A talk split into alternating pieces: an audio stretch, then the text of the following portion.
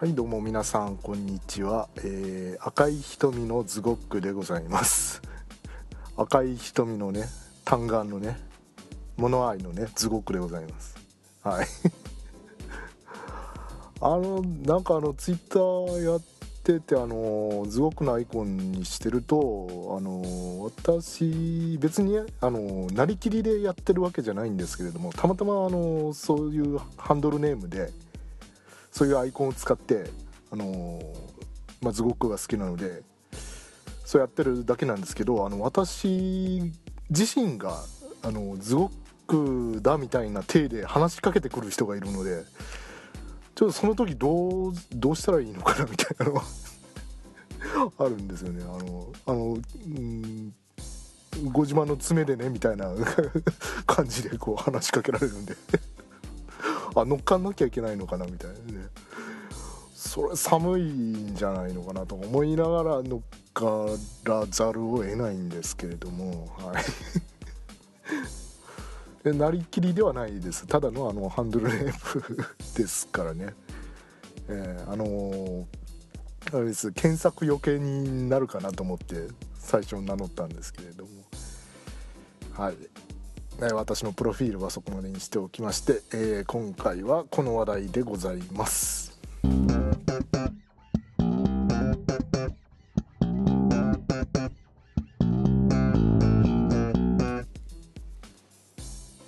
えー、機動戦士ガンダム G オリジン青い瞳のキャスバル見てきました今今見てきたところですあのーあれ以来ですね「たまこラブストーリー」以来ですねこう見た直後に録音っていうのはね同じ場所でしたけれども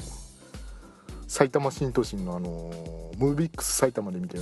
きましたけれどもあ嫌な思い出が。あ京都駅の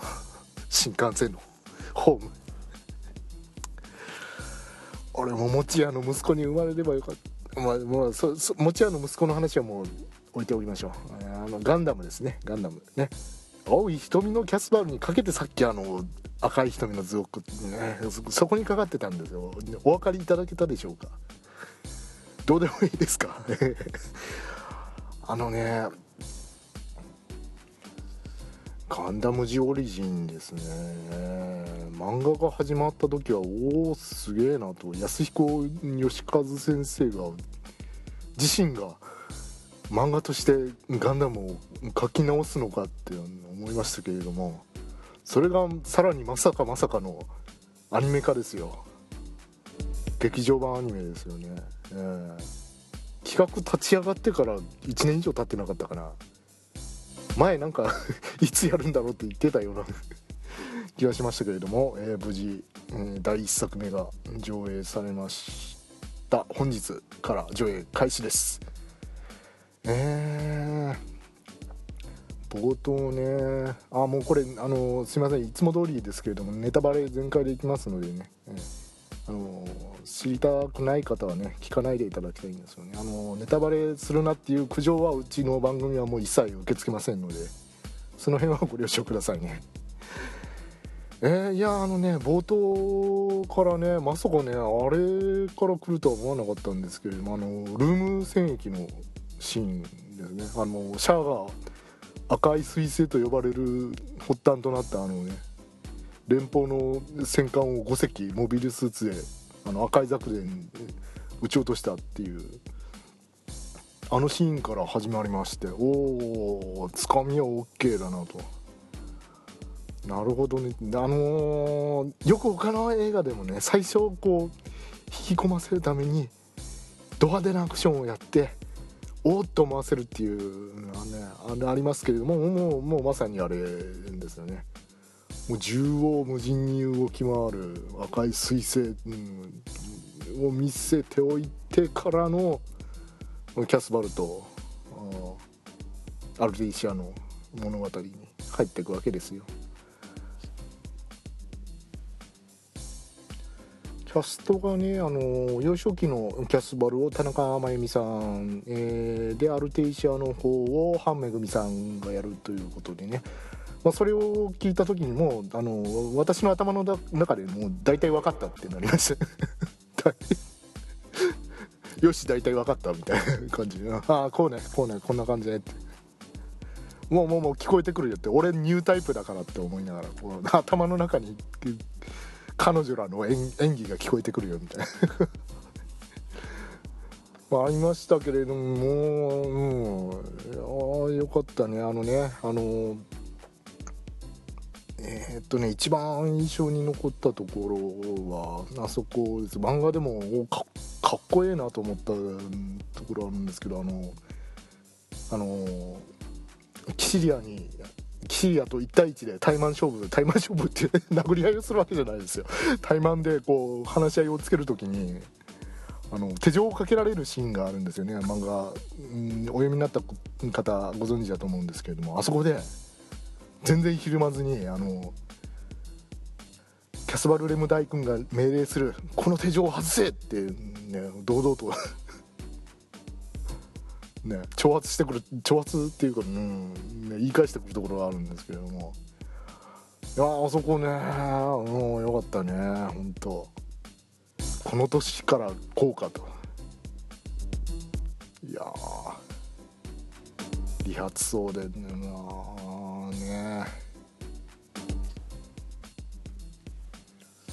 理髪そうなお子さんでねもうこれがあんな風にこう成長してで最終的にララは私に最もバブみを感じさせてくれた女性だとかいうようになるのかなって思ったらなんかこうちょっと複雑な気分になってバブみを感じさせるとかキャスバルさんはそんなこと言わないよね、うん、バブみバブみ感じてたと思うけどね。バブみってなんだよあの言葉。バブみって。まあ私がバブみって言われて感じるなってものは井上貴子さんぐらいですか？逆にあのバブマレを感じるのはあの金田智子さん。わかんないかな？よくわかんないかな、うん、この話題やめよう、うん、えー、っとね 何の話ですか？ガンダムジオリジンの話ですか？えー、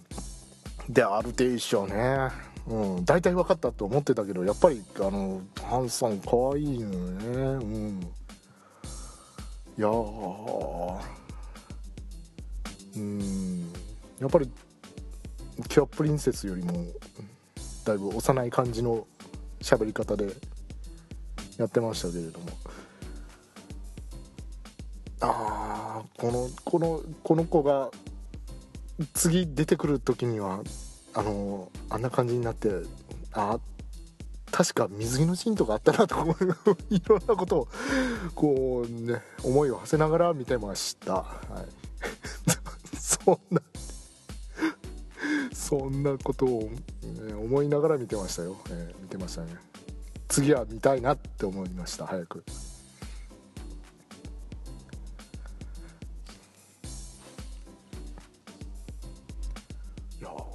ねハンメグミさんも感慨深いでしょうね。母親の代表作ともいえる作品の何ですか？え？コミカライズ版の さらにアニメ化っていうね。なんかとってもややこしいことになってますけども、えー、これねこの作品ねあのパンフレットにも書いてあるんですが私もあの実際にねあの安彦義和先生の口から直接聞いたことがあるんですけれどもというのもあのガンダムが確か30周年だったかな。まだ正確に言うと29周年だったような気がするんですが30周年でやってた時にいろいろやってた時に京都で、まあ、サイン会があるって講演会とサイン会があるっていうのがありましてであのそれに応募して見事、うん、当選して参加したんですけれども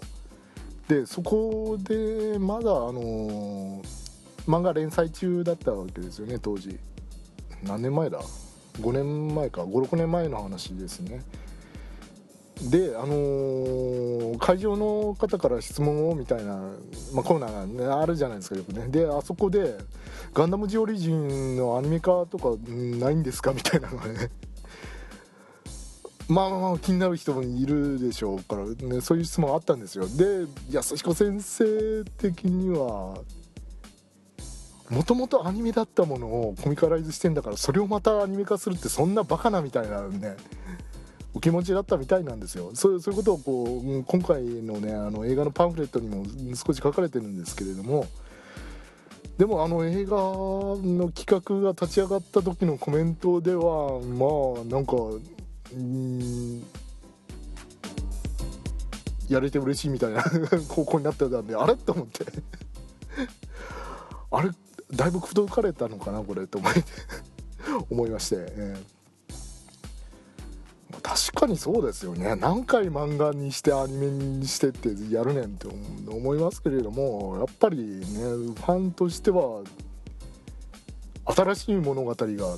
描かれてる部分が結構あるわけじゃないですか。ガンダムジオリジンは。あの、まあ、セーラーとシャアの幼少期でああれですとか。あの本編で描かれなかったサイドサイドのストーリーですとかね。そこら辺をもう一度あのじっくり詳しく書いてるところがありますんでもう単なるリメイクではなくてもうほとんど新作みたいなもんなんですよ、えわ私にとってはね。多分そう感じる人多いと思うんですけれども。だからあこれはこれで本当アニメ化、うん、テレビシーズンになるのか劇場版になるのか分かんないけれどもやってくれたら嬉しいなと思ってたら、えー、漫画連載開始から14年目って書いてあったかな。にして、えー、劇場版放映ですね。おめでとうございます。ありがとうございますって。いやいやいや私は何も 関わってないんですがあの、えー、あのシーンも出てくるのかな。ねあの私が出てくるシーンね。私が出てくるシーンで あのズゴックが出てくるシーンとかね、うん、あそういいよね、うん、ジムを貫くシーンですよね。あそこも名シーンですけれども。いや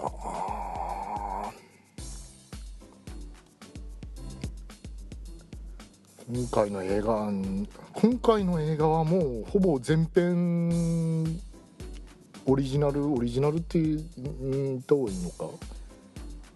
だから「機動戦士ガンダム」っていう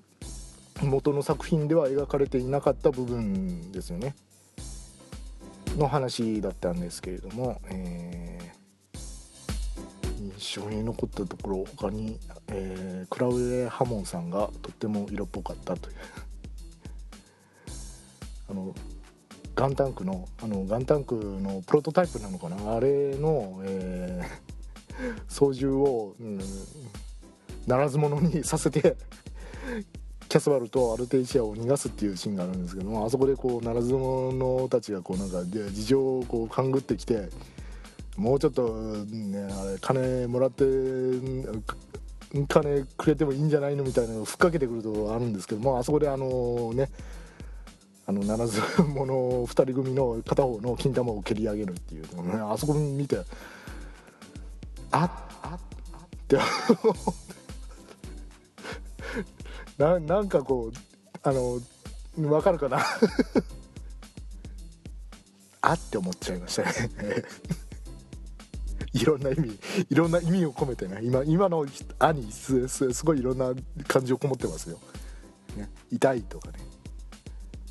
ひざまずきたいとかねもう一度お願いしもう一度はお願いしたくないかな。あれあれマジで痛いからね、うん、ハモンさんにだったらんとかね。ハモンさんいい女になったね。いや連れ回したいわこれあった これなら連れ回すわって思う。ランバラルこれなら連れ回すわって思いましたもん、うん、ハモンさんが一番良かったかな。全部吹っ飛ばしてハモンさんが良かったかなっていう。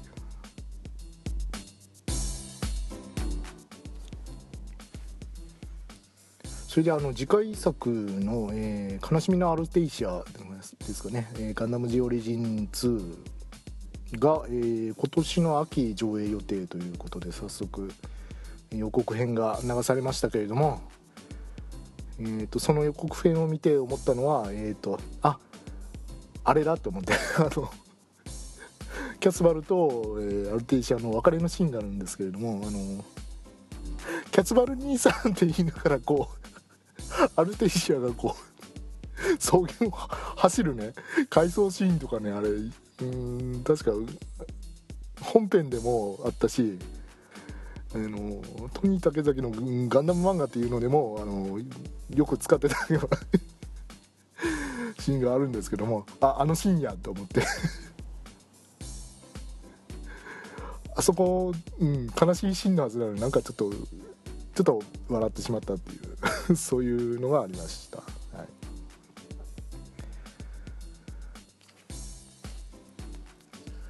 客さんね。まあね私が見に行ったのは8時50分からの回だったのでまあそういう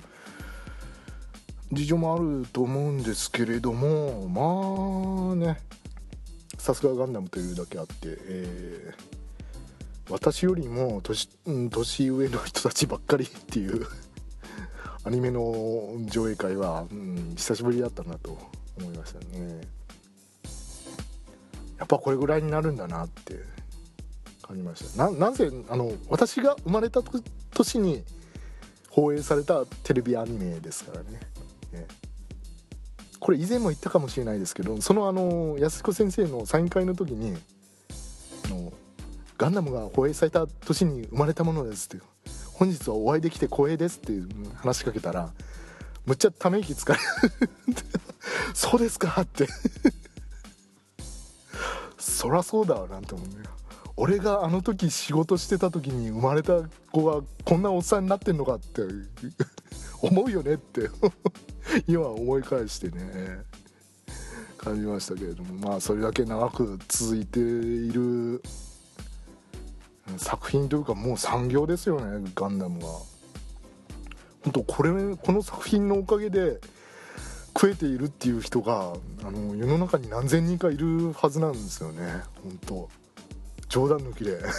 そういうものになってしまったっていうのね。あとね、えー、ガンダムジオリジンで思ったのは絵柄が安彦先生っぽいって思いましたね。当たり前じゃないかって思思われるかもしれませんけれどもあのー、いやより安彦先生っぽかったんですよ。おかしな話であのー、もともとの「機動戦士ガンダム」は安彦義和先生がキャラクターデザインをしてでご本人が作画監督を務めた回とかもあるわけで。であの原原が書かれてそれを元にアニメーターが動画作ってるわけなんですけれどもその時の絵よりも今回のね、えー、今回は、えー、作画はされてないんですよね。もうもうそうですね。総監督っていう立場でえーと、絵コンテは切ってるのかな。でももうほとんど現場のね、えー、後輩たちにほぼ任せておられてで自分は総監督という立場で、えー、監修みたいな感じだったようなんですけれども今回の、えー、ガンダム G オリジンの方が当時の、あの、機動戦士ガンダムよりもより安彦先生っぽい絵柄になっているっていうもうまさにあの漫画の原稿のあんな感じのキャラクターがそのまま動いてるっていうそういう印象を受けました。あの面白い話ですよね。本人が描いてる原画を描いたアニメよりも 他人が本人の漫画を真似て、原画作画したアニメの方がより本人っぽかったっていうね、まあ、そういう印象を受けました。と偉大。な作品でありますけれども、えー、2作目が今年秋公開予定ということでそちらも楽しみにしております、えー上映期間短いんだよね。なんか2週間しかやらなくて全国でも13巻かな。ねたまたま近くで上映する映画館があったんでよかったようなものですけれども。まあソフト化されるのを待ち望んでいる方もいらっしゃると思いますが、えー、ぜひ、えー、見ていただきたいと思います。以上、えー、続きましてはプリキュアの話題に行きます。しますよ。えー、もうもうあのレギュラーコンテンツですから。当番組のレギュラーコンテンツですから。それはしますよ、えー、いやーね天の川天の川キララちゃんのね、えー、キュアトゥインクル、登場しましたけれど、ね、まさかあんな展開になるなんて。であと大人気ですよね、えー、大友に。いやーなんかねもうね恒例ですけれどもプリキュアの黄色は作画枚数あの変身バンクの作画枚数が多いということで有名ですが今回もあの録画機器を駆使してキャプチャーを取って4000枚ぐらい撮りましたっていう 人が いましたがね。まあまあえー、そんなにと。だっけキュアサンシャインの時が一番多かったんだっけ？あれが5000枚ぐらい使ってるんだっけ？であの怒られたんでしょ？上から。予算をかけすぎっていう、うん、そういう伝説があるぐらいのあのプリキュアの黄色でございます。が今回も、えー、いやまあひいきされてますよ。ほんと。冗談じゃないっていうぐらいひいきされてますよ。冗談ではないっていうぐらいね。ひいきされてますあのあさっきの話題を引きずっちゃいましたねあのね。えー、いや え、っともうあのガンダムの話はいいですけれどもえー、ゴープリンセスプリキュア子供たちにもね大人気というお話を聞くのでああよかったなと。やっぱりねあのなんだかんだ言いましてもあの子供たちのためのアニメなわけじゃないですか、ね、やっぱり子供たちのハートをがっちり掴んでほしいなっていうのはね我々大人の願いでもありますしやっぱりねそう、結果がっちり掴んでくれると、うんね、とても嬉しいですしねもう何て言うかなそういうのはねお金で買えないプライスレスなもんだなっていうのはもう本当ひしひしと感じますね。うんまあ、ひしと感じながら、えー、バンダイナムコの株をポチッと買い増ししたり、えー、東映アニメーションの株をポチッと買い増ししたり、まあ、あるいはマーベラスエンターテインメントの まあなんて社名だっけ？まあまあいいや。マーベラスの あそこ社名変わるよね。あれねよくね。の株をポチッとしたり、まあ、しておりますけれどもね。本当プライスレスでございますよね。お金で買えないよねそういうのね、え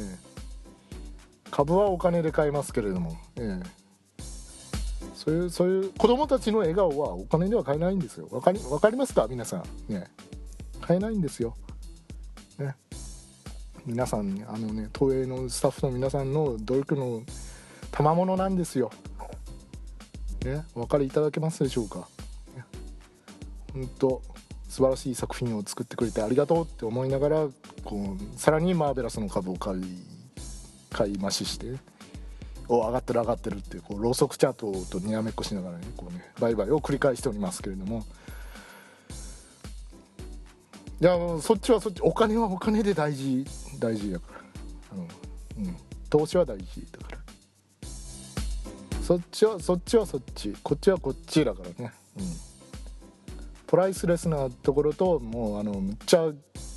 シビアなお金が絡んでくるところとあのそこはあの分離してますんで。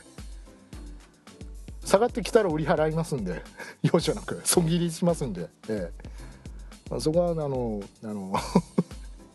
分けて考えておりますんで。でも応援しておりますので、ええ。でねあのね今日ねあのー、たまたまなんですがあのたまたまですねあの私があの一直線に一直線に車を1時間ほど運転して、え初めて来るイオンモールに、えねたまたま寄ったらあのなんかたまたまプリキュアのショーをやっておりましたので あすごい偶然だなって思って。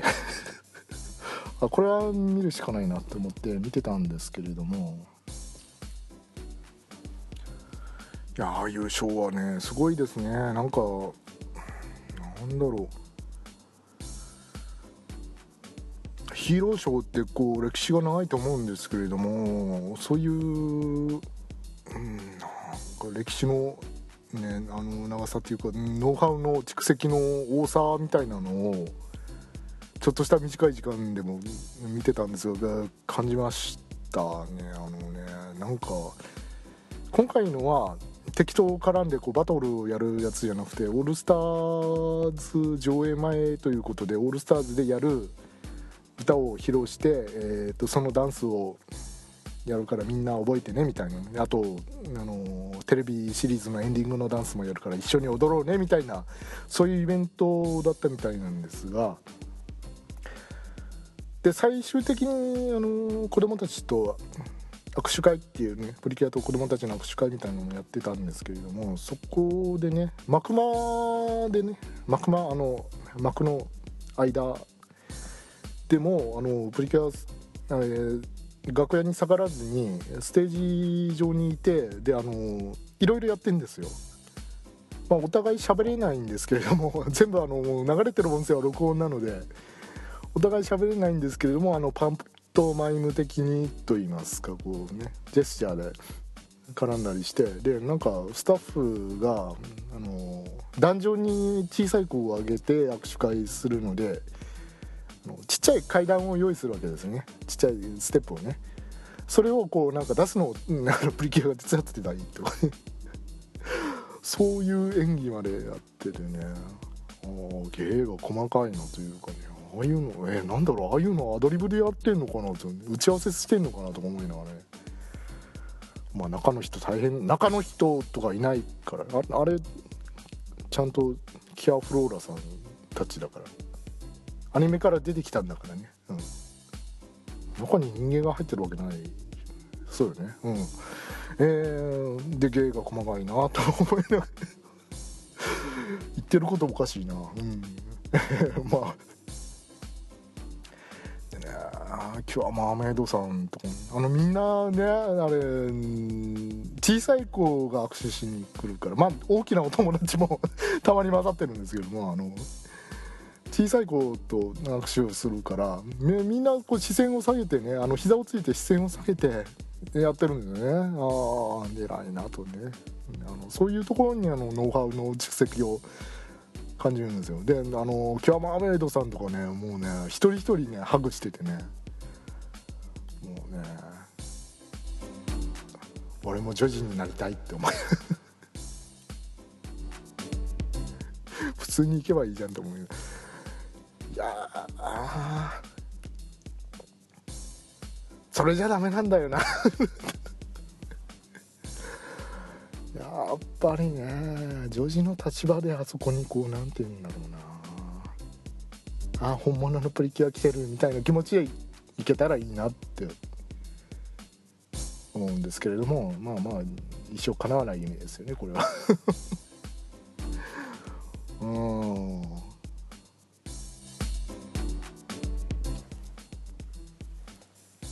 でちょっと笑ってしまったのが あの私あの3階から見下ろすように見てたんですけれどもあの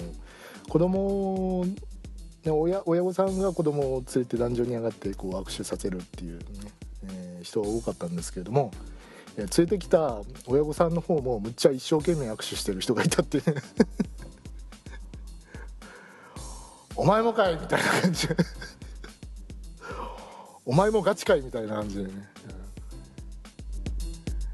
え。ーそういうそういう人が一人いたっていうのとね、えーあと、あの私の横に横を通りがかったあの男の子がですね男の子ですよね、えーまあ、ほとんど見に来てるこう女の子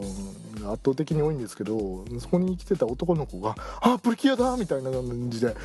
むっちゃテンション上げて 見てて、あのー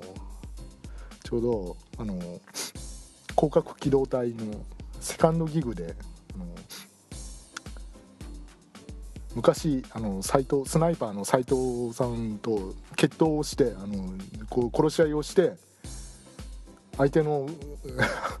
相手を打ち負かして今まで殺し合いをしていた直後にもかかわらず「お前いい腕をしているな」って「今日から私の部下になれ」って言ったあの草薙素子翔さんのような気分になってね見下ろしてましたよねその彼をね。今日から私の部下になれって言ういい腕をしてるなと。このこの子はいい腕をしていると思います。あとびっくりしたのはああこの子はイベント慣れしてるんだなこの子はっていうかこの親子はって思ったのはあの一番最後にですねキュアトゥインクルのコスプレをしてあのダンジョンに登った女の子がいたんですけれども彼女があの後ろにあのビデオカメラを構えてる親から一輪一輪ねプリキュアの色と同じ色の、えー、花のバラだったのかな？の花を一輪一輪こう受け取って彼女らに渡してプリキュアにね渡していくっていうねことをやった子がいてこれはプロの仕業だと。こいつイベント慣れしてるぞと。毎年来てんなこの子って思う毎年どころか多分数箇所行ってるなって思いながら。見てたんですけどね。そうそういうプロの方もいらっしゃるんでね。いや面白いです。そのうち行っちゃうかな。握手行っちゃうかもな。俺もな。握手な。オートマ控えめでしたね。やっぱりね。ほんと頑張ってくださいみたいな感じでね。お辞儀して。あどうもみたいな。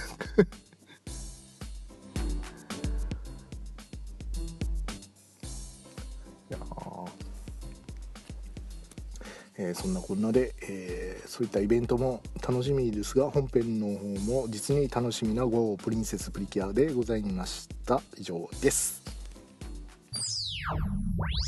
続きましてはこちらです。スタジオパルプ。えー、久米田浩二先生の新連載ですね、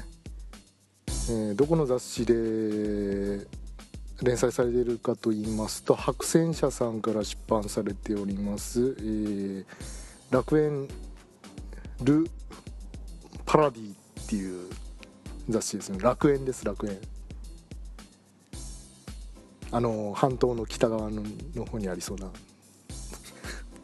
あのあの楽園ですね、えー。あそこ楽園あるかどうかちょちょっとあの怪しいですけど、まあ、まあまあそういうそのその楽園です、はい、その楽園です。パラダイスですね。ちょっとなんかフランス語っぽくねルーパラディーとかねなんかねもうねもう殴るぞこれだと思いますけどね。いやそういうことそういうこと言っちゃいけないね。そういうことそういうこと言っちゃいけない。あのー、私今回ですねあのー、往年の久米田浩二ファンとして白戦車さんに謝らないといけないなって思いまして。と言いますのもこの楽園ルーパラディの帯なんですけれどもデカデカと恋愛系コミック最先端っていうコピーが踊ってるんですよ。恋愛系コミック最先端ですよ。であの楽園買った方でこのスタジオパルプご覧になった方お分かりいただけると思いますけれども恋愛コミック最先端かこれっていうね。っていうかあのいつもの久米田先生だなっていう。そっちでは安心したんですけどあのこれ恋愛じゃないよねって。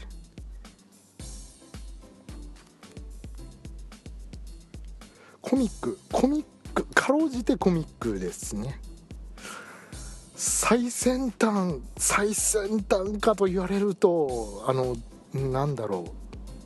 う。な何？あの貯金の使い回しみたいな。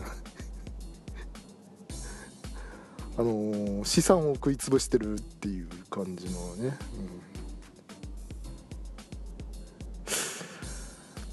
うん、あの白線社さんの久米田浩二があのこのようなコンセプトの雑誌に、えーと、まるで関係のない原稿を載せてしまいましてあの大変申し訳ございません。あの入稿もちょっと遅いんですけれどもまああのやるときはやる子なんでできる子なんであのね。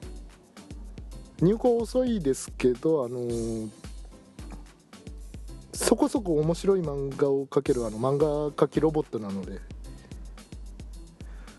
どうかどうかあの末永く使っていただきたいな。ファンを僭越ながら ファンを代表いたしましてよろしくお願いいたします。でね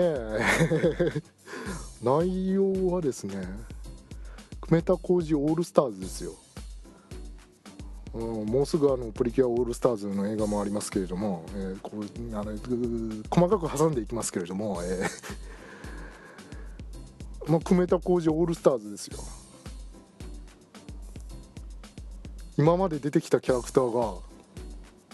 一堂に会して話を進めるというね。今まで出てきたキャラクターは実は役者でいろんな役を演じていたんだよっていうねそういう設定ですね。でそこに主人公である役者丸ひろ子ちゃんがやってきてさあどうなるっていうお話なんですけれども。いやでも久しぶりに改造のあのノリを見たなっていう感じですね。もう楽しかったですね。ああ長生きはするもんだなと思いました いやまだ人生半ばなんで、うん、いや本当ね、えー、久米田先生にも長いこと活躍していただかないとね、ただちょっと懸念されるのがあのー、改造改造以降、うん、改造絶望先生、えー、伯爵ねセカドルセカドルのね、えーこの辺はまあまあまあ最近もこうね、うん、改造の保存版でしたっけ？特装版が出たんで、まあ、統一感はあるんですけれどもぶっちゃけそれ以前の作品となってくるとだいぶ絵柄に違いがあるなという感じがするのでえ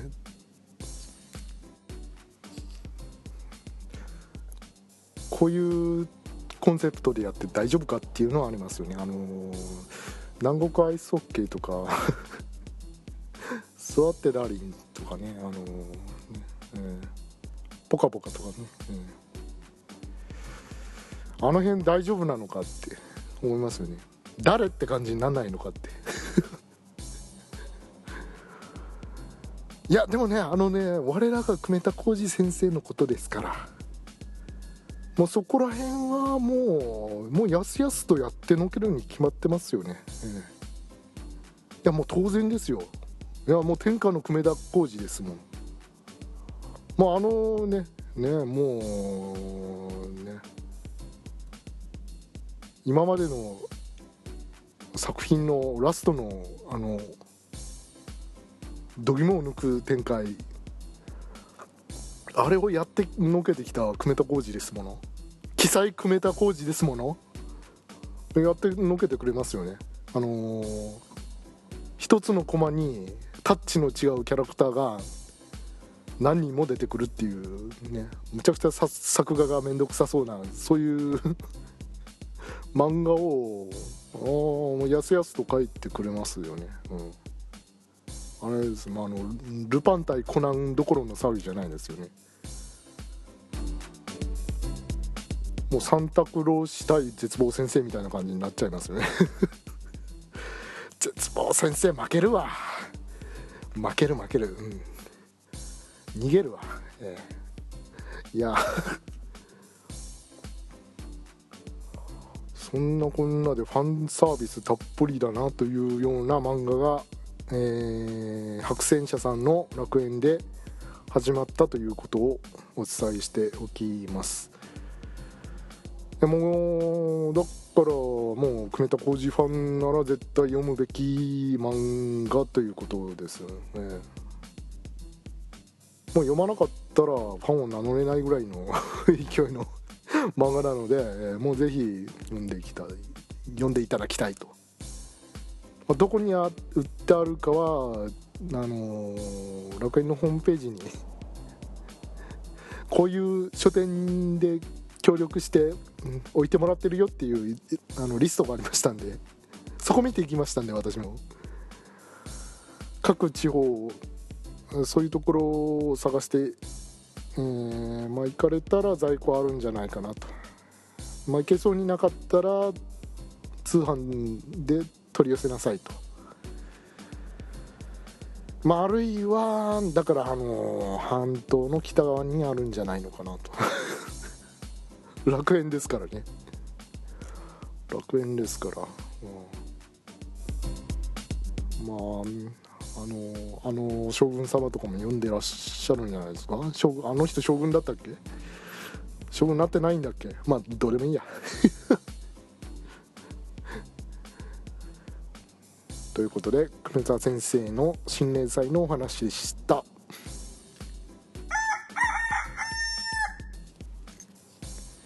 えー、というわけで花粉の飛ぶ季節になってまいりましたが、えー、皆さんお花の調子はどうでしょうかね？えー、前回放送が滞りなくすぐ配信されたので私としてもとってもびっくりです。